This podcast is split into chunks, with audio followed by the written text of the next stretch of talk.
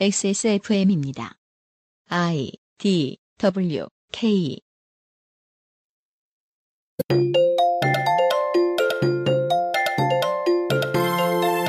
온라인에는 비슷한 사람들이 덜어 있지만 그래도 여전히 우리에게 자경단이라는 이름은 생소합니다. 전통적으로는 치안 인프라의 지역적 차별이 있을 때 나타납니다. 세금 쓰는 법이 어설펐거나 민족과 인종을 차별하던 국가에서 그 기록을 찾아볼 수 있지요. 무력을 비롯한 권력을 시민들의 묵인하에 양도받다 보니 자경단은 종종 갱단이 되거나 스스로 정치 권력화했습니다. 슈퍼히어로의 삶과도 비슷하네요. 배경이 뉴욕 같은 도시라면 더 그럴 것입니다. 디펜더스 런칭 7일차에 보내드리는 그것은 알기 싫다입니다.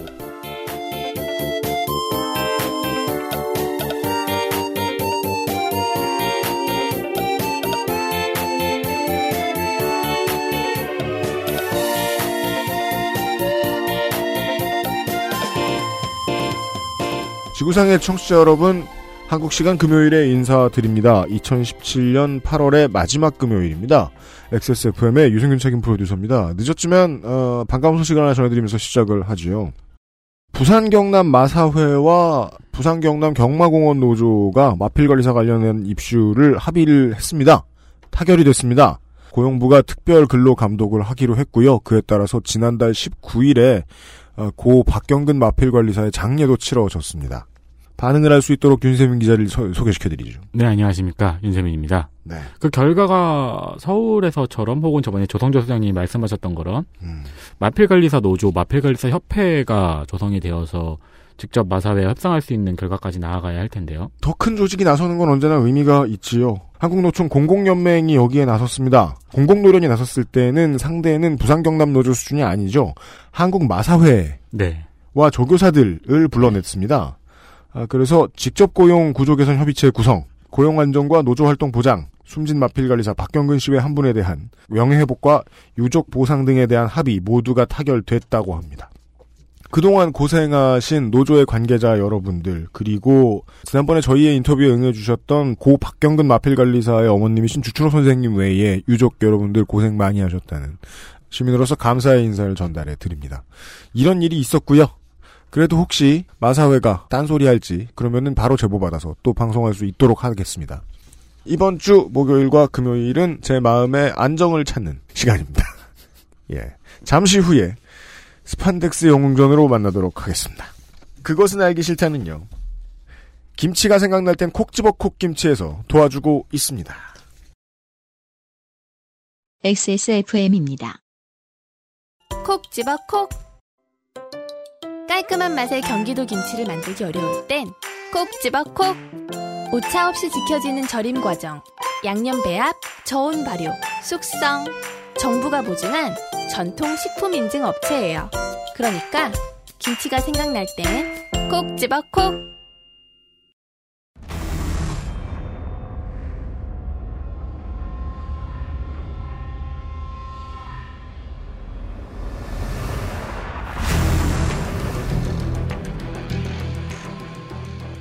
기본 교양, 슈퍼 히어로 문학의 이해, 스판덱스 영웅전, 제 11화, 디펜더스.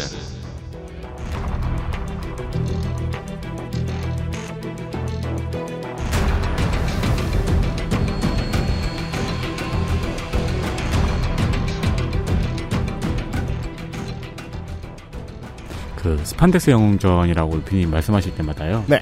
저는 계속 습한 death 영웅전일 것, 일것 같아요. 그건 뭐예요? 그러니까 날씨가 습하다 할 때. 습한, 습, 습해서 죽겠다. 네. 제가 반지하에 살 때 그런 생각 많이 했었죠. 그쵸. 예, 그런 느낌이 제가 내가. 지금 죽으면 습한 death. 부패가 빨리 진행됩니다. 아, 이런 거라도 해야 되는 주간이에요. 네.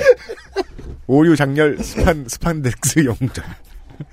어, 시간이 지나면, 에, 상처가 아물고, 그 다음에 이제 옛날에 했던 실수 같은 것이 잊혀지게 되어 있습니다. 네. 네. 홍성갑 덕질 1등병을 소개합니다.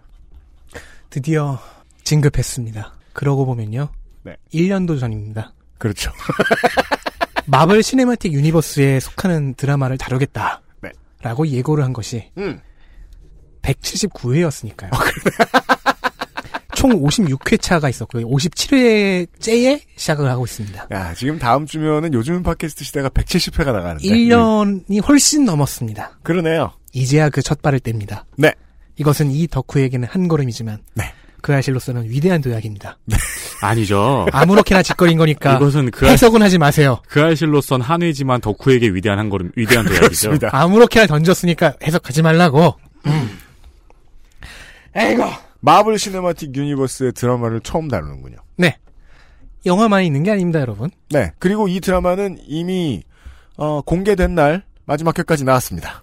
현재 나온 것 중에서는 넷플릭스로 공개된 드라마들은 음. 넷플릭스가 스트리밍 사이트니까 네. 1회부터 마지막 회까지 한 번에 쫙 풀어버리죠. 8회차 정도 되는 드라마들은 보통 그렇게 하기도 하고 편집이 아직 안 끝났다거나 음. 뭐 회의를 좀 첫 회 반응을 보고 합시다.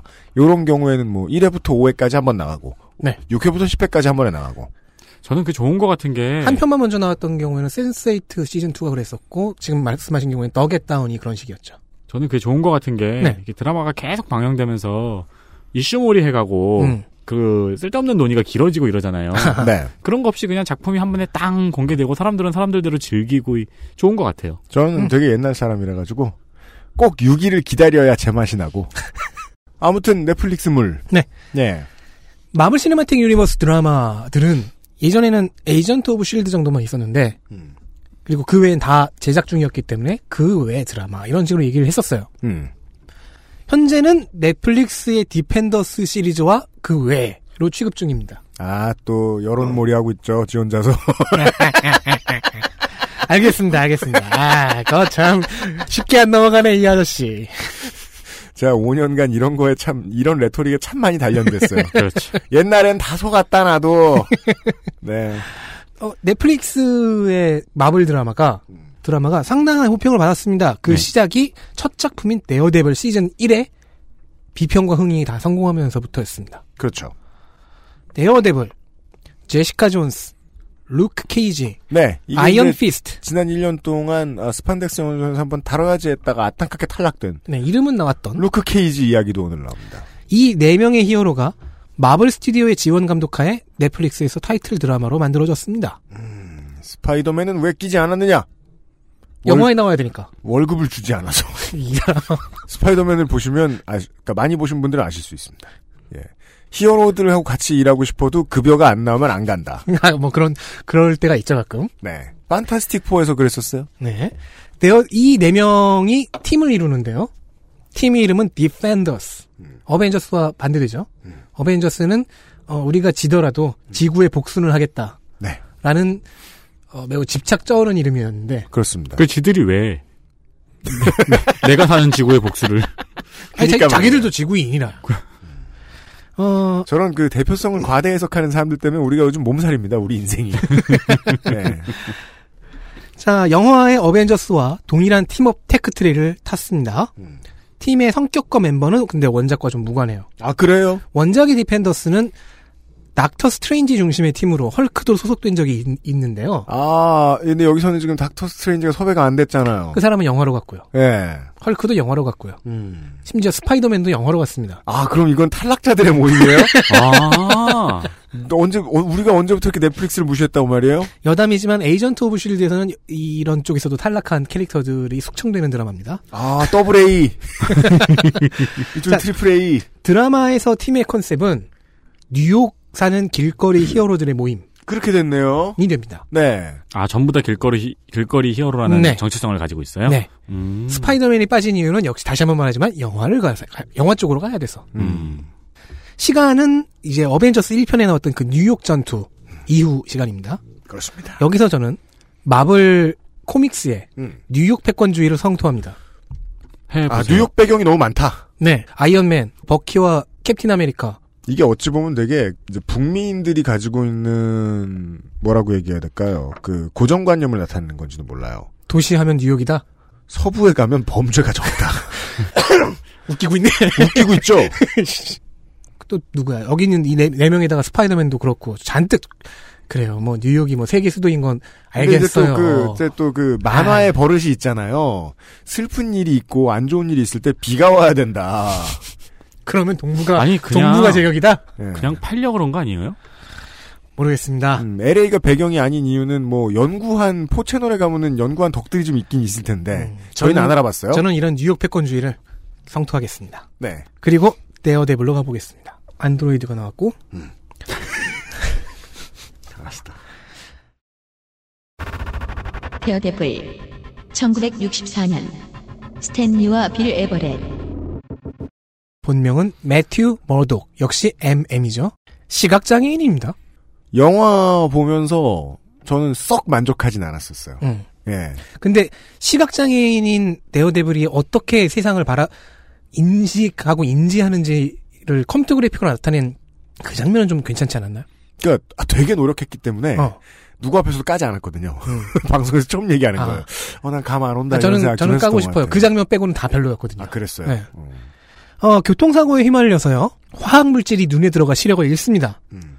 그리고 자신과 똑같이 시력을 상실한 스틱이라는 노인에게 두 가지 훈련을 받아요. 하나는 무술. 음. 근데 무술을 하려면 사물을 인식해야 되잖아요. 반향정위라는 게 있어요. echolocation. 어, 청력을 비롯한 다른 감각들을 이용해서 시각을 대체하는 훈련입니다.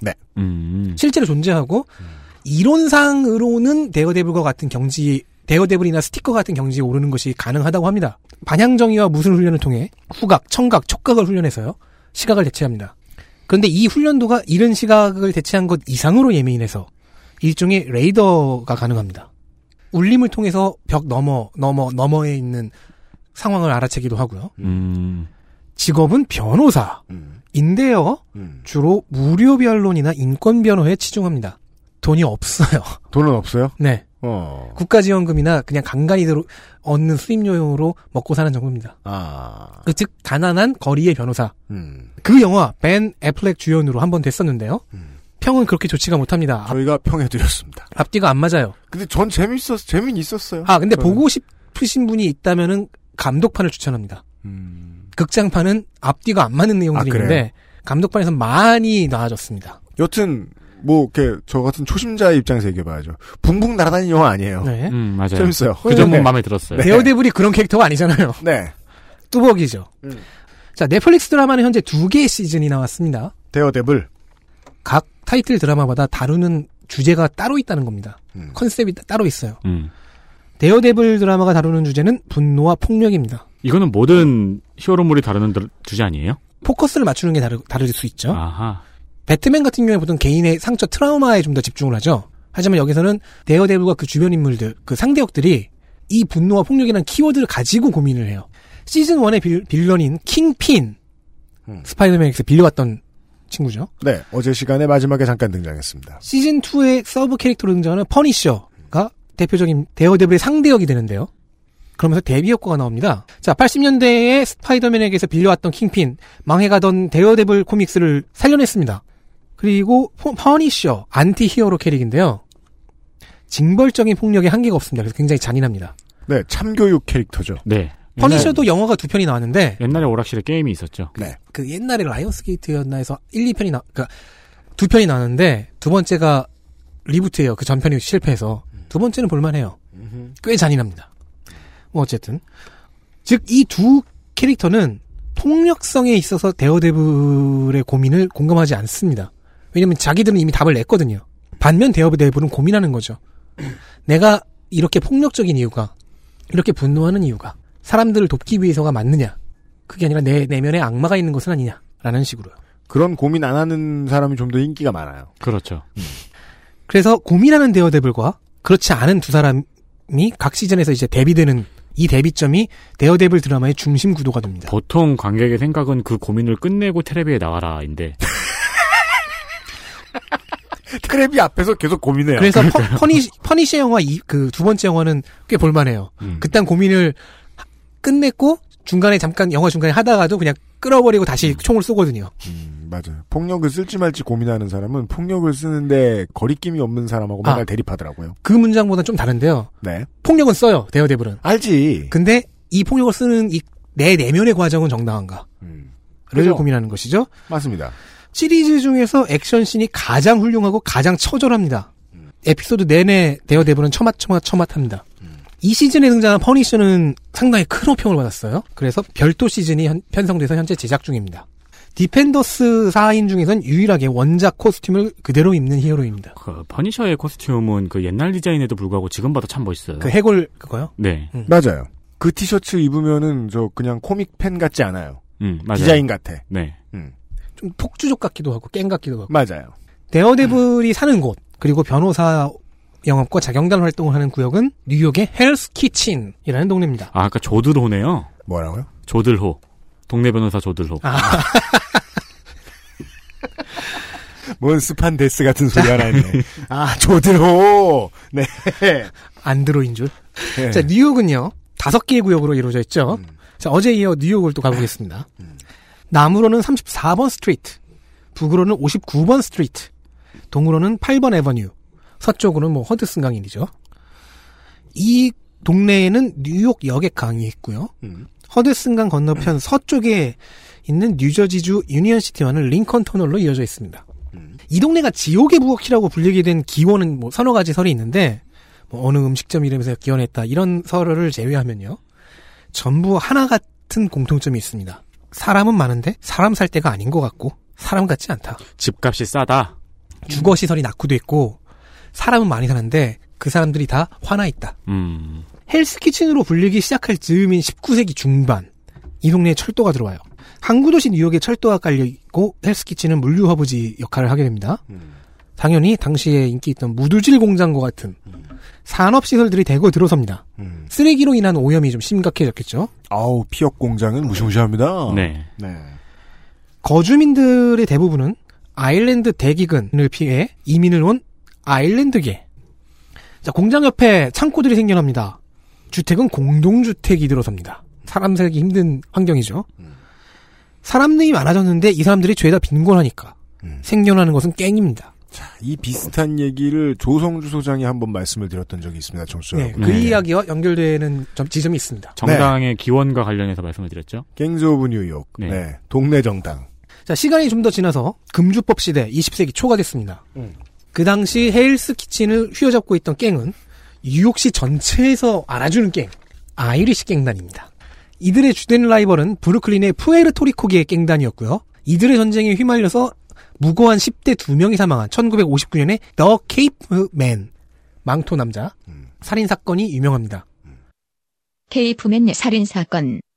뉴욕에 사는 각각의 인종을 대표하던 두 갱단, 푸에르토 리칸들의 마우 마우스와 아이리쉬들의 노스맨이 1959년 8월 29일에 패싸움을 하다가 그중 마우 마우스의 조직원 살바도르 아그론이 상대파와 상관없는 두 어린 소년을 칼로 찔러 살해한 사건입니다. 소수민족의 목소리가 커지는 것을 경계하던 기득권의 이해와 무고한 청소년이 희생당했다는 사실에 대한 대중의 분노가 맞아떨어지면서 시민들의 여론이 끓어올라 살바도르 아그로는 쉬이 붙잡히게 되고 역설적으로 본인 역시 16살에 불과했던 아그론이었지만 사형 판결을 받습니다. 미국은 70년에 조직범죄 소탕을 위해 리코법이라는 것을 제정하죠. 미국의 70년대에 전두환이 대통령을 했었어요? 그런가 봐요. 나쁜 놈들 전성시대. 네. 리코법 1970년 미 연방이 마피아 소탕을 위해 도입한 법입니다. 범죄 집단이 혹은 모렴치한 기업이 자신의 이윤 추구 행위가 적법했다는 것을 법원에서 증명하지 못하면 그간 얻어온 이익을 국가가 몰수할 수 있도록 하고 불법 행위로 인해 손해를 본 피해자들의 소송을 유도하여 징벌적 손해배상까지 이끌도록 하는 법입니다. 최근 국내에서 여당을 중심으로 삼성의 경영권 상속 전략이 국민에게 피해를 입혔다는 근거로 이를 처벌하기 위해 리코법과 비슷한 법을 제정하자는 이야기를 꺼낸 적이 있지요. 그리고 86년에 이 리코법을 이용해 헬스키친의 패권을 쥐고 있던 당시의 조직 The Westies, 웨스티즈를 소탕하는 데 성공했습니다. 즉 86년 이전까지는 헬스 키친이라는 동네의 실세가 공권력이 아니라 갱이었다는 얘기입니다. 자, 뉴욕시와 뉴욕주는 갱들을 내쫓는 한편 헬스 키친에 대한 대대적인 재개발을 감행합니다. 생활 수준 자체를 높여놔야 갱의 발흥을 발흥을 막을 수 있다는 그런 판단이었죠. 그런데 덕분에 젠트리피케이션이 일어납니다. 주민들은 쫓겨난 갱과 함께 쫓겨납니다. 네. 뭔 얘기인지 알겠습니다. 네. 집값이 쌌으니까 네. 원래는. 동네의 물적 인프라 수준은 높아졌지만 결과적으로 재개발 사업의 목적이었던 재구획화, 리뉴얼 하는 것은 뭐 실패한 것이나 마찬가지죠. 21세기 들어서 다시 재구획화를 시도하고 있긴 합니다. 리조닝을요. 어쨌든 이 1차 재개발 이후 헬스키치는 60년에서 80년 데어데블이 한창 그려지던 낙후하고 위험한 우범지대 헬스키친이 아니게 됩니다. 음. 그래서 뉴욕에 살고 있는 제 둘째 형은 제가 헬스키친에 대해서 물어봤을 때, 아, 헬스키친에 나 자주 가는 마트 있는데, 음. 라고 답하게 된 겁니다. 네. 그만큼 이제 바뀌었다. 음, 바뀌었다. 옛날엔 자주 가기 힘든 동네였는데 헬스키친을 검색하면 고든 램지밖에 안 나와요.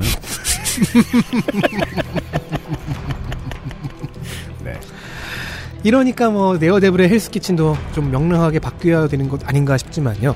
뭐 어쩌겠습니까? 몇십 년을 우범지대로 그려왔는데요. 이것이 터미네이터 시리즈의 딜레마죠. 세계가 멸망했는데 영화 계속 만들어야 돼요. 그런 얘기입니다. 어, 데어데블을. 만나보셨어요. 데어데블과 그가 대표하는 동네 헬스키친의 이야기였습니다. 네. 그것은 알기 싫다는 기억력 향상에 도움을 줄 수도 있는 바이로메드 공신보감에서 도와주고 있습니다. 잠시 후에 제시카 존스를 만나보시죠. 누구요? XSFM입니다.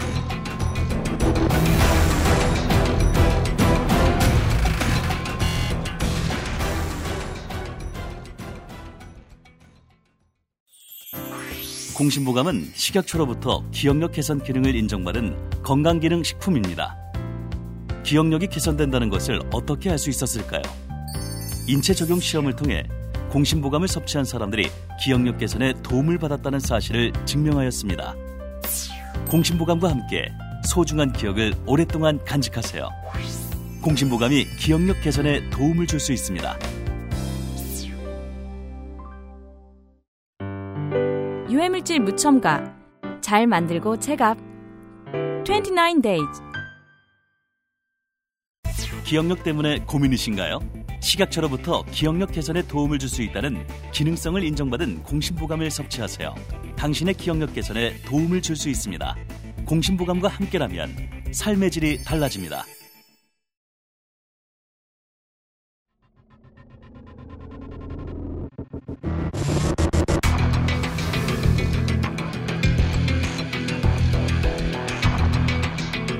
기억하셨다면 제시카 존스 이야기입니다. 홍성갑 덕질 1등병입니다. 충성. 제시카 존스. 일병이 빠져가지고. 네. 본명은 제시카 캠벨 존스. 나온 지 얼마 안 된 캐릭터죠. 뭐 결혼 후에는 뒤에 남편의 성인 케이지를 덧붙입니다. 신랑이 케이지 씨입니다. 니콜라스 케이지. 그분은, 죄송합니다. 그분은 죄송합니다. 캐서방이시고요. 제시카 존스 2001년 브라이언 마이클 벤디스와 마이클 게이도스 강한 힘과 체력 그리고 비행 능력. 슈퍼맨 계열이죠. 양아치 계열. 뭐라고? 비행 강한 힘과 이 사람아. 체력, 비행. 네. 어, 드라마에서는 비행 부분은 사라지고요. 대신에 힘이 좋으니까 어, 비행급으로 점프가 가능하다. 아. 그런 식으로 이제 바뀌었습니다. 사실은 이제 드라마니까 네. CG를 많이 못 쓰잖아요. 아, CG 들 쓰려고 그랬다는 얘기를 하고 싶은 거예요? 지금 미국 제 드라마인데 그래도? 아이고. 그 슈퍼걸 드라마에서 C, g 쓰는 게 예. 얼마나 알뜰하고 적절하게 쓰는지 알아요? 아, 그 뛰어서 건물 위에 올라가는 거나 날아서 가는 거나 비슷한 거 아닌가 싶었는데 아닌 모양이군요. 음. 능력 획득 과정은 데어데블과 동일하게 사- 교통사고로 인한 화학물질의 노출. 보통 히어로는 다 이렇죠. 네. 많은 슈퍼히어로 슈퍼빌런들이 네. 사고로 인해 만들어집니다. 네. 우리는 사고 없는 안전한 사회를 만들어야겠습니다. 그게 바로 이 화학 물질에 대해서 인간이 가지고 있는 공포심을 네, 개발하고 맞아요. 있는 거예요. 그걸 이용한 스- 플롯인 거죠. 음. 음. 자, 원작에서는 루크 케이지와 결혼에 골인하여 딸까지 낳게 됩니다. 음. 직업이 사립 탐정이에요. 음. 비교적 현실적인 탐정 업무를 합니다. 현실적인 탐정 업무라면은 불륜이요? 네. 음. 불륜 캐고 혹은 남의 사- 신상 캐고. 아, 음. 신분센터네요. 근데 상당히 유능하다고 평가됩니다. 음, 이런 거 잘하는 사람 있죠. 네. 제시카 존스의 컨셉은 은퇴한 히어로입니다. 혹시 이런 걸 잘한 내가 제시카 존스만큼 한다라고 생각되시는 분은 XSFM 25의 골뱅이 25 골뱅이 gmail.com으로 이력서를 보내주세요. 일단 드라마를 보시고요. 네, 채용하겠습니다. 어, 쥬얼이라는 이름으로 히어로 활동을 했다가 어, 모종의 사건으로 인해 큰 충격을 받아 은퇴하고 탐정 사무소를 차립니다. 진짜 히어로물 안 갔죠, 그래서. 네. 네. 얼라이어스 라는 얼라이어스 탐정 사무소라는 이름입니다. 이 얘기 듣고 보니까 스파이더맨도 이거나 하지. 돈을 더 잘 벌 수 있을 거 아니에요. 그니까 말이야. 가서 얘기해 줘요. 이 쥬얼이라는 아이덴티티는 만화에서는 흑역사 취급하고요. 드라마에서는 잠깐 지나간 농담 취급을 합니다. 네. 아, 너 옛날에 그런 것도 했었잖아 하면서. 얘기하지 마! 이러면서. 음. 어, 여담으로 스파이더맨에게서 빌런을 빌려왔던, 빌런을 빌려왔던, 데어데블처럼 제시카도 스파이더맨과 약간의 연관이 있습니다. 제시카의 첫사랑이 피터 파커였다잖아요. 덕분에 남편인 루크가 잠시 질투를 하는 얘기가 있긴 합니다. 드라마에서는 나이가 완전히 달라져서 음. 차이가 많이 나서 연관이 되진 않을 겁니다. 아, 피터 파커는 안 늙었군요. 젊게 나오죠. 어. 이미 제시카 존스는 성인인데 드라마는 현재 1개 한 개 시즌이 나왔고요. 다음 시즌 만들고 있다고 합니다. 다루는 주제는 상처와 집착입니다. 자, 데어데블이 액션 스릴러라면 제시카 존스는 심리 스릴러로 만들어졌습니다. 빌런이 특- 때문에 그렇게 결정이 된 건데요. 킬그레이브라는 성으로 통칭되는 퍼플맨입니다. 이 사람은 말을 통해서 즉석 세뇌 및 조종이 가능합니다. 네. 호스요? 네? 말이요, 말? 1이야. 아니요. 언어. 그러니까 음. 여기서 내가 퍼플맨이라고 치면 윤세민에게 춤춰 하면 윤세민은 자동적으로 춤을 춥니다. 아. 춤을 추고 쉽게 되고요. 저는 또 이렇게 말 위에 올라탄 상태에서 상대방을 보고 내 말에 눈을 봐. 지, 지원해줘. 내 말 들어. 한 마리 더 사줘. 원작에서는 보라색 피부인데요. 드라마에서는 이제 커- 그냥 컨셉 컬러가 보라색인 걸로. 드라마에서 특히 이제 능력을 통제하는 게 불가능해서 네. 이 사람은 중증 소시오패스로 성장해 버립니다. 음. 이런 얘기가 있어요. 난 단어 하나도 제대로 말, 말하지 못한다. 음. 앞에 있는 사람한테 욕을 하고 screw up, screw you 하면 그 사람은 어떻게 되겠어요? 뭐라고요? 아, 그래서. screw you 하면 어떻게 되겠어요? 그 사람이 아, 그 농담을 하기가 좀 어렵네요. 농담도 못하고 화도 못 내고 음. 무엇보다 내가 말을 하면 이 사람이 들어주니까 이 사람의 게 공감을 해야 될 필요성이 없어지는 거죠. 공감 예를- 능력이 발달이 안 돼요. 예를 들어 제가 이제 가끔 대화를 주고받았던 어떤 어르신은 상대가 되게 웃긴 얘기를 하면 미국 말로 음. 아, 여기서 나가라라는 표현을 하곤 했어요. 그게 그 동네 노인네들이 웃긴 얘기를 들었을 때의 그 공손한 반응이었나 봐요. 어. get out of here. 이런 이런 식으로 얘기를 얘가 하면은 공손해. 그래서 너무 재밌는 얘기를 들어서 그렇게 얘기했다. 그럼 걔는 갑자기 문이 열리고 걔 바람이 불면서 나가 그- 나가게 되는 거죠. 그것도 그건데 한국 사람들 같은 경우는 특히 습관적으로 죽고 싶다는 얘기 많이 하지 않나요? 자, 원작과 드라마 모두 제시카가 히어로 활동을 그만두게 된 원인이 퍼플맨 킬그레이브 때문입니다. 원작에서 그러면 이제 어떻게 빠져나왔는가? 빠져나와야지 드라마도 이- 그 만화도 시작이 되니까요.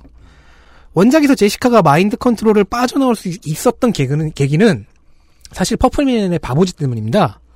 데어데블을 잡으려고 이제 제시카에게 붉은 코스튬을 입은 히어로를 죽여라 라고 명령을 했어요. 그랬더니 제시카는 어벤져스 맨션에 가서 스칼렛 위치를 공격했습니다. 응? 스칼렛 위치를 공격하면 친구 아이언맨과 남편 비전이 등장하죠. 음. 네, 그래서- 그 뭐가 문제일까요? 다 뉴욕에잖아요? 다 뉴, 어벤져스 맨션은 뉴욕에 있으니까요. 드라마에서 제시카 킬그레이브의 관계는요. 욕망과 집착에 근거한 성폭행 가해자와 피해자의 관계로 그려집니다. 제시카가 쥬얼로서 활동을 하다가 킬그레이브한테 획득 당해요. 그러니까 세뇌를 당한 거죠. 그렇죠. 네. 넌 지금부터 내, 나를 따른다. 음. 그럼 끝이니까요. 음. 그래서 하수인이자 노리개로 사용합니다. 간신히 빠져나온 뒤에는 당연히 이 시절에 대한 트라우마를 안고 살아가게 되는 거죠. 음. 그리고 킬그레이브는 퍼플맨은 계속해서 제시카에게 집착합니다. 자신을 벗어난 사람이니까요. 음. 그래서 그 서로 간의 트라우마와 집착이 대립하는 심리 스릴러가 되는 거군요. 그렇습니다. 그리고 이 집착이라는 코드는 제시카의 주변 인물에게서도 나타납니다. 친구인 패시 워커, 원작에서는 헬캣이라는 히어로인데요. 패시와 그 어머니의 관계도 이와 유사합니다. 어머니는 집착하고 딸인 패시 본인은 탈출하고자 합니다. 음. 이 사건을 내가 해결해야 된다. 제시카는 해결할 수 없다라고 근거 없이 믿어버리고 집착하는 캐릭터도 있습니다. 심슨이라는 캐릭터입니다. 아, 오지랖 넓은 친구요? 이런 캐릭터들의 행적에서도 동일하게 드러나는 집착이라는 코드는 성폭행 가해 피해자와의 관계와 얽히면서 상당히 격조 높은 심리 스릴러를 만들어냅니다. 음.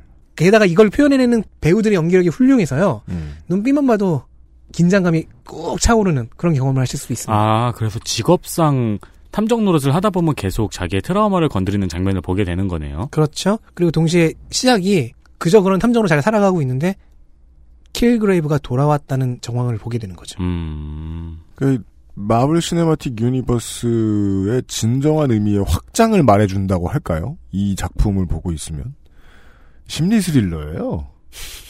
막 힘써서 해결하지 않더라고요, 딱히. 음. 심지어 주인공에겐 힘이 있는데 네. 차를 번쩍 들어 올릴 정도의 힘은 충분히 있는데 그러니까 어느 순간부터 슈퍼히어로물이 이렇게 다른 장르로 변환되고 있다라는 걸 보여주는 작품들이 나오고 있는데. 예, 캡틴 아메리카 영화 시리즈도 그랬죠. 어떤 것은 첩보 스릴러, 어떤 것은 정치 스릴러처럼 맞아요. 보이게 돼. 그게 이제 1940년대, 50년대 이럴 때, 야, 나의 방패를 받아라! 하던 작품들이 음. 캐릭터의 인기는 유지되고 있고 그 서사는 유지할 수 없으니까. 그렇죠. 네. 새로운 방, 방편들을 찾아내야 됐고 네. 네. 이렇게 그 제시카 존스나 캡틴 아메리카처럼 음. 성공적인 변형 케이스들이 있다. 그렇습니다. 마치 이 국민의당 그 원내 회의 장면 같은 것을 떠올리게 합니다. 왜요? 이대로 변하지 않으면 죽는다. 꾸준히 결론을 내고 있는 거죠, 새로운. 네. 네. 자유한국당은 그런 결론을 냈으려나? 결론은 확고해요. 네, 하던 걸 꾸준히 한다. 박정희를 더 그리워한다. 그러니까 이제 그, 그, 그, 래서 혁신위원도 괴롭히고 네. 네. 수학 분석의 결과가 다른 거죠. 그렇습니다. 제시카 존스를 만나보셨습니다. 스판덱스의 운전입니다. 그것을 알기 싫다는 건강한 라이프스타일 파트너 아임닥에서 도와주고 있습니다. XSFM입니다.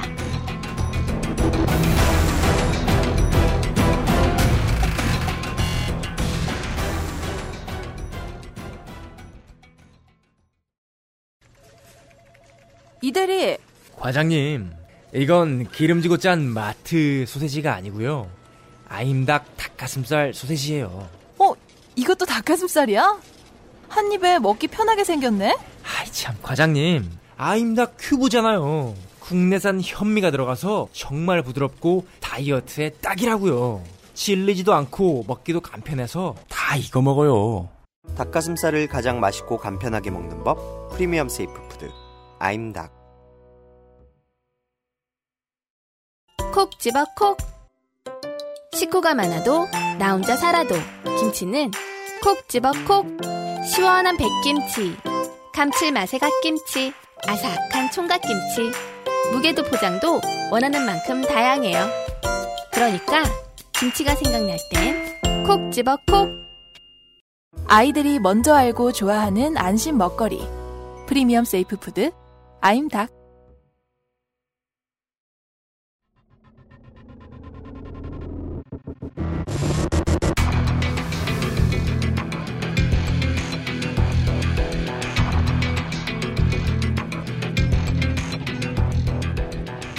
슈퍼히어로물을 따라다니다 보면 많은 장르의 여러 가지 형태의 작품들을 만날 수 있고요.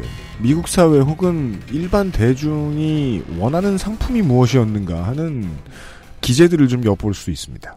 아, 없는 와중에 의미를 살피고 있습니다. 아니 그 슈퍼히어로 그 스판덱스 영웅전 가장 첫 번째 시간 있잖아요. 네. 네, 가장 빠르게 미국의 사회를 보여주고 있는 네. 문화 상품이라고. 맞아요. 네. 그때가 제일 좋았어요. 후회하고 있군요. 끝냈어야 됐는데 계속 하고 있어요. 올 여름의 스판덱스 영웅전. 아, 오늘 시간에는 벌써 데어데블과 제시카 존스를 돌아서 아닌 게 아니라 비가 진짜 하루 걸러 하루 오니까 네. 여름 내내 습해요.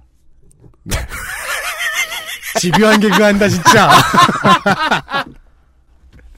아 이게 팟캐스트의 한계죠. 심심하면 아재 개그 한다. 우리도 자유롭진 않습니다. 네. 네. 아, 이번엔 누굽니까? 루크 케이지 제시카 존스의 남편입니다. 네. 안드로이드 나왔죠? 중요한 점이 하나 있습니다. 뭡니까? 원작자 아치 왜요, 왜요, 왜요? 안드로이드 안 나오고 이 말만 나오면 되게 웃기겠네요. 오, 진짜! 진짜! 내가 대신할게요. 루크 케이지. 1972년. 루크 케이지 1972년 아치 굿윈, 존 로미타 시니어와 조지 투스카 중요한 점 원작자 아치 굿윈은 농구 선수가 아닙니다. 그게 뭐가 중요해? 캔자스 시티 출신의 만화 작가이고요. 아직 생존해 알겠습니다. 계십니다. 네. 왜 중요하지? 알았어. 현역이잖아. 능력은 한 단어로 요약 가능합니다. 인간 탱크. 아, 이거 두 단어군요. 음. 어, unbreakable. 실험에 의해서 얻은 능력이고요. 외부 충격에 의한 파괴가 불가능합니다. 아, 탱커네요? 그렇죠. 따라서 감기 등에 취약합니다. 아, 내부, 내부 충격. 가능한 이야기긴 합니다. 어, 변비 이런 데 오, 치명적인데. 본명은 칼 루카스로 루크 케이지는 자신이 직접 지은 또 다른 이름입니다. 네. 그러니까 개명을 한 셈이죠. 음. 원작에서는 파워맨이라는 이름을 쓴 적이 있는데 네. 현재는 쓰지 않고 드라마에서도 등장하지 않습니다. 그러니까 금기어가 된 것 같아요. 배우 니콜라스 케이지가 루크 케이지의 팬이어서 예명을 케이지로 지었다는 이야기는 유명하죠. 그렇습니다. 그는 백인인데도요. 최근 원작의 코스튬은 코스튬이라고 좀 부르기도 그렇고 트레이드 마크는 딱 붙는 탱크탑 티셔츠인데 네. 드라마에서는 그걸 입지 않고요. 음. 후드 티를 트레이드 마크로 삼고 나왔습니다. 네, 네, 그렇더라고요. 네. 이것도 시대에 맞춰서 좀 바꾼 거죠. 그렇습니다. 예. 인종차별에 대한 저항의 의미가 언젠가부터 미국에서는 후디에 주어졌기 때문에. 네. 예. 현재 한 개 시즌이 나와 있고요. 다루는 주제는 유산, legacy, 네. 즉 선대로부터 후대가 물려받는 정신적 혹은 물질적인 무- 모든 것. 음, 미국이 중요하게 생각하는 가치죠. 그렇죠. 재밌는 점은요. 매 에피소드마다 미국 유명 뮤지션의 라이브가 작중 공연의 형태로 들어가 있는 있습니다. 네. 등장하는 빌런 코트마우스가 클럽을 갖고 있거든요. 네. 이 클럽에서 공연하는 뮤지션들. 미국 음악사를 옆에 끼고 진행하더군요. 음. 네. 메소드맨도 등장하는데요. 래퍼. 메소드맨의 라이브는 좀 작중에서 특이합니다. 메소드맨과 루크가 직접 만나요. 그래서 그 후에 메소드맨이 라디오에 출연해서 루크 케이지에 대한 지지와 응원을 밝히며 그를 위해 만든 랩을 라디오 라이브로 하는 설정입니다. 문자 그로- 그대로의 OST, 오리지널 사운드 트랙이죠. 그렇습니다. 아, 메소드맨은 그리고 메소드맨으로 나와요? 네. 음. As himself. 음. 음. 메소드맨은 보통 되게 많은 영화에서 자기 자신으로 나오죠. 메소드맨과 루크 네. 케이지가 만나갖고 서로 막 반가워하면서 둘 다 유명인사니까 음. 서로의 후드를 바꾸어 교환하는 장면도 있어요. 음. 드라마의 등장 빌런은 3명입니다. 음. 방금 전에 얘기한 코튼마우스 예고편이 등장해요. 여기에 더해 블랙 머라이어와 다이아몬드 백이라는 이세명 모두의 공통점이 있는데요. 캐릭터성에서 이름이 이상해요. 이름 뭐 이름도 이상할 수 있어요. 근데 이제 선대로부터 물려받은 것 혹은 물려받지 못한 사실 때문에 고통스러워한다는 점입니다. 코튼마우스의 경우에는 음악에 재능이 있는 것으로 나오는데 음. 음악가가 아니라 깽 두목이 되어 있어요. 음. 왜냐면 자기 고모가 시켰거든. 더 성공한 거 아닌가요? 그니까 말이에요. 하지만 이, 이 본인에게는 고통일 수 있는 거죠. 음. 이런 와중에 빌런들이 모두 선대의 영향, 선대의 유산 때문에 고통받는 와중에 루크는 조금 다릅니다. 루크에게 영향을 끼치는 죽은 자, 죽은 사람은 아내예요. 전 아내. 사망한 전 아내고 그 영향을 극복하고 아내와 아버지의 유산을 직시하게 되는 루크가 영웅적으로 그려지는 구도입니다. 아내하고 뭔 상관이 있길래요? 스포일러입니다. 알았어요. 당연히 대표적인 길거리 히어로입니다. 왜냐 원작에서의 시작을 보면요. 히어로 for hire라는 별칭으로 착한 일 하는 해결사 성격이었습니다. 네. 그 파워맨이라는 이름을 쓰면서 시작할 때는요. 거리에서 시민들의 청부 청탁에 의해 움직이는 패턴이 기본적이었습니다. 네. 자, 데어데블이 헬스키친을 대표한다면 루크 케이지는 할렘을 대표합니다. 할렘이라는 동네는 이제 원주민 레나피 부족이 반 유목 생활을 하던 곳인데요. 영국 식민지가 되면서 농경지로 개간이 됩니다. 그런데 미국 독립전쟁 과정에서 영국군이 할렘에 불을 놔버려요. 구역 전체가 쑥대밭이 되었으니까 재건에는 오랜 시간이 걸렸고 제대로 재건하지도 못했습니다. 남북전쟁 후에 대규모 이주 물결은 할렘에도 들이닥칩니다. 할렘으로 들어온 인종은 유대계와 이탈리아계였습니다. 아, 그러니까 화재로 인해서 쑥대밭이 된 상태에서 이를 재건하지 못했으니까 가진 게 없는 네. 이민족들이 이쪽으로 몰려드는군요. 그렇죠. 헬스키친 쪽으로는 아이리시가 갔고 음. 이쪽은 주이시와 이탈리안. 1916년이 됐을 때는요. 남부의 흑인들이 이주를 시작합니다. 특히 푸에르토리코 계들이요. 브루클린과 퀸즈와 할렘으로요. 음. 600만 명이 북동부, 중서부, 서부로 이동하는 대이주, Great Migration의 시대입니다. 이게 1960년까지 지속이 되죠. 자, 뉴욕시로 온 사람들은 할렘에 정착합니다. 빈 땅이 많고 네. 싸니까. 때마침 이제 유대계와 이탈리아계의 사회적 신분이 조금씩 높아져서 할렘에서 나가는 사람들이 늘어났어요. 그럼 이 자리는 누가 채우죠? 흑인들이요. 음. 남부에서 온 흑인들. 1910년에 할렘에서는 흑인 비율이 10%였습니다. 1930년에는 70%를 넘습니다. 흑인이라고 해도 문화적 배경이 단일하지 않잖아요. 네. 굉장히 다종다양한데 네. 이들이 기존에 있던 유대 이탈리아계 문화와 섞이게 되면서 문화적인 폭발이 일어납니다. 이때 뭐 New Negro 운동도 있었고요. 음. 이 시기를 할렘 르네상스라고 부릅니다. 그런데요. 영국군의 방화 이후 할렘은 다른 뉴욕시 동네에 비해서 건물 인프라의 수준이 현저히 떨어지는 동네였어요. 그래서 할렘에서 툭 하면 나오는 요구가 거주 인프라 확충해달라. 교육 인프라 확충해달라. 뉴욕의 현대사를 보면 흔히 확인할 수 있는 포인트입니다. 유색인종들이 많이 사는 곳에 도로, 전기, 퀸즈와 수도, 어, 예. 병원, 퀸즈와 브루클린의 일부 경우, 뭐, 할렘, 이런, 이런 경우죠. 소방서, 경찰서, 학교 이런 것들이 턱없이 부족하다는. 할렘의 인프라가 이렇게 낙후된 상태로 정체돼버린 그런 요인 중에 하나는 대공황도 있습니다. 30년대 초 할렘의 실업률은 25%에 달했습니다. 2차 대전의 전쟁 특수도 뉴욕에게 호재로 작용하진 않았습니다. 왜냐? 뉴욕이 이미 초거대 도시로 변해버리니까 메갈로폴리스가 됐으니까 됐죠. 뉴욕시의 기능이 소비 일변도로 완전히 바뀌어 버리면서 생산 시설들이 뉴욕 바깥의 다른 지역으로 옮겨갔기 때문입니다. 때문에 2차 대전 이후부터는 낙후된 건물과 시설에 대한 요구가 급속히 증가했습니다. 특히 교육시설. 할렘 청소년들의 교육 수준이 이를 증거합니다. 60년대로 가볼까요? 할렘 10대들은 75%가 읽기 능력이 평균 이하, 80%가 산수 능력이 평균 이하였습니다. 63년에는 92%의 학생이 학교에 가지 않고 집에 있었습니다. 이런 상황이 30년대부터 60년대 계속 지속되니까 여력이 있는 사람들은 직업과 사회 인프라를 찾아서 할렘이라는 동네를 탈출해 나갑니다. 남은 사람들은 어떤 사람들일까요? 여력이 없는 사람들이죠. 돈도, 기술도, 지식도, 인맥도 없는 사람들. 음, 그쵸. 아니면은. 대부분은 흑- 흑인이고 그 백인들마저도 유택의 이탈리아계. 네. 그렇게 되면 할렘에서밖에 먹고 살 수 없는 사람들이 생기겠네요. 그렇죠. 이들이 살 길은 절도, 마약 등의 범죄, 그리고 그 범죄를 수행하기 위한 조직, 갱이죠. 그죠. 이들은 할렘을 벗어나면 장사가 안 될 테니까요. 네, 또갱 얘기가 나왔습니다. 조성주 소장께서 지적, 지적하셨던 바. 미국 사회에서 아일랜드, 유대, 이탈리아계 등이 조직했던 갱은 범죄 조직인 동시에 정치 세력의 역할도 했다고 하셨죠. 뭐 우리나라도 비슷한 걸 했죠. 그러니까 해당 인종들이 차별 권역 안에 있- 있는 시기에 대변해줄 정치 세력이 없을 때 그 역할을 떠맡았던 갱들. 할렘 주민들의 특히 흑인들의 갱단은 그보다는 조금 더 생계 조직에 가깝습니다. 이거 외에 먹고 살 만한 거리가 많지 않은 거예요. 이 갱단의 전통이 지금까지도 이어지고 있고 미국 래퍼들이 툭하면 얘기하는 마약, 갱, 폭력, 여성 혐오, 경찰 증오 등의 발화가 어떤 맥락인지를 알 수가 있게 되죠.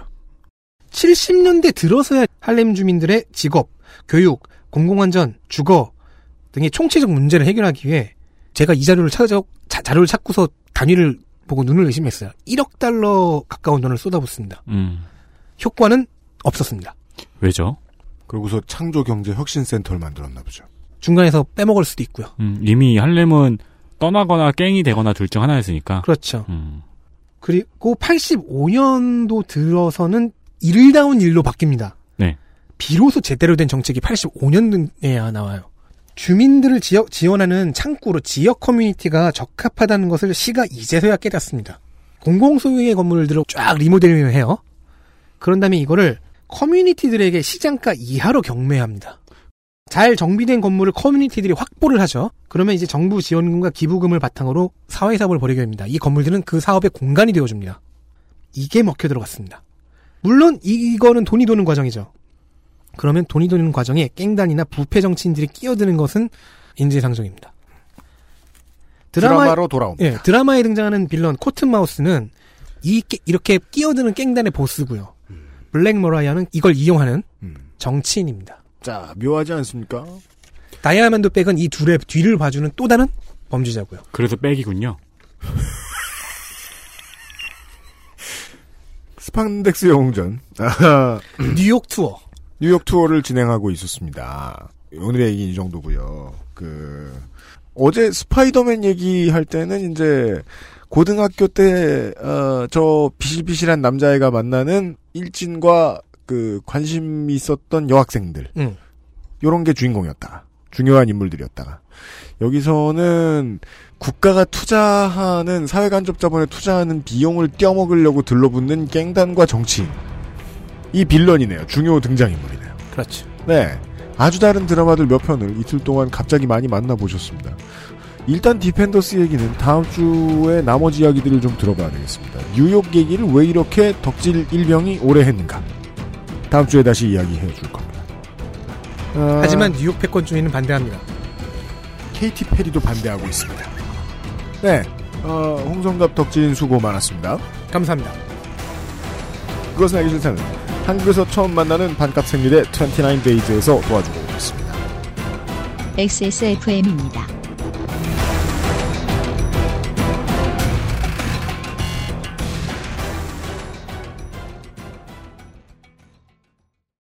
야, 하나만. 아, 야, 빨리 내놔봐. 있는 거 알아. 아, 좀! 가끔은 나도 너한테 달라고 해서 얻어 쓴 기억을 갖고 싶다. 반대의 경우가 없었지 아마. 미안하다. 아, 바쁘지만 않았어도 만들어서 썼다, 진짜. 누가 원자재를 모르는 줄 아나. 일본이랑 미국은 창호지로 만들어서 싸냐? 장난치지 마라. 잘 만들고 체갑. 29 days. 저희들도 따라서 물러가겠습니다. 어, 윤세민과 유승균 PD였습니다. 어제도 말씀드렸습니다. 생리대 문제하고 관련해서요. 시사 프로들 뉴스도 되게 많은 역할을 해 주어야 하는데 네. 사람 몸의 안전을 보장하기 위해서 결국 눈에 무대 위에 잘 안 보여서 그렇지 가장 중요한 역할을 해줄 사람들은 과학을 공부하는 사람들입니다. 그렇죠. 네. 오랫동안 시사 프로를 해오면서 느꼈습니다. 과학과 대중 사이를 연결해줄 메신저도 필요합니다. 네. 그 메신저가 딴 맘을 먹으면 이상한 일이 생깁니다.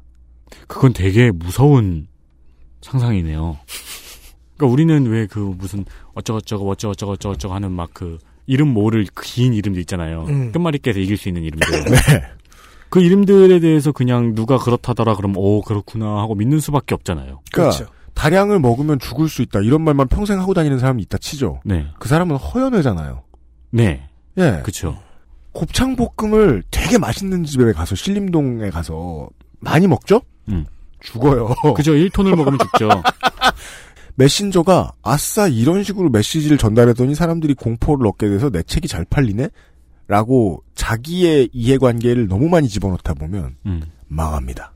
망해요? 성공하는 게 아니고? 그 사람만 그, 성공하죠. 그 사람을 둘러싸고 있는 사회는 망하죠. 그쵸. 네. 많은 원치 않는 희생이 생기겠죠. 어제도 말씀드렸지만 이 생리된 문제는 지금 너무 늦게 풀어야 되는 숙제가 되어버렸습니다. 네. 너무 늦었음에도 불구하고 반드시 이제부터라도 풀어야 되는. 네. 그리고 그걸 푸는 사람들은 과학자들이고요. 이 사람들이 지금부터 먼 길을 돌아야 돼요. 맞아요. 네. 예. 그들이 먼 길을 돌아갈 때 저희들도 같이 먼 길을 돌아가는 심정으로 과학에 대한 얘기를 이제부터라도 좀 해봐야 되지 않나 하는 생각이 갑자기 들었습니다. 내일 이 시간 편을 이렇게 두루뭉술하게 예고해드리고 저희들은 물러갑니다. 듣느라 수고하셨습니다. 토요일 수제 다시 뵙죠. 저는 다음 주에 뵙겠습니다. 감사합니다. 아, 마음 안정이네. 물려? 제가 다음 주에 나오는지. XSFM입니다. I D W K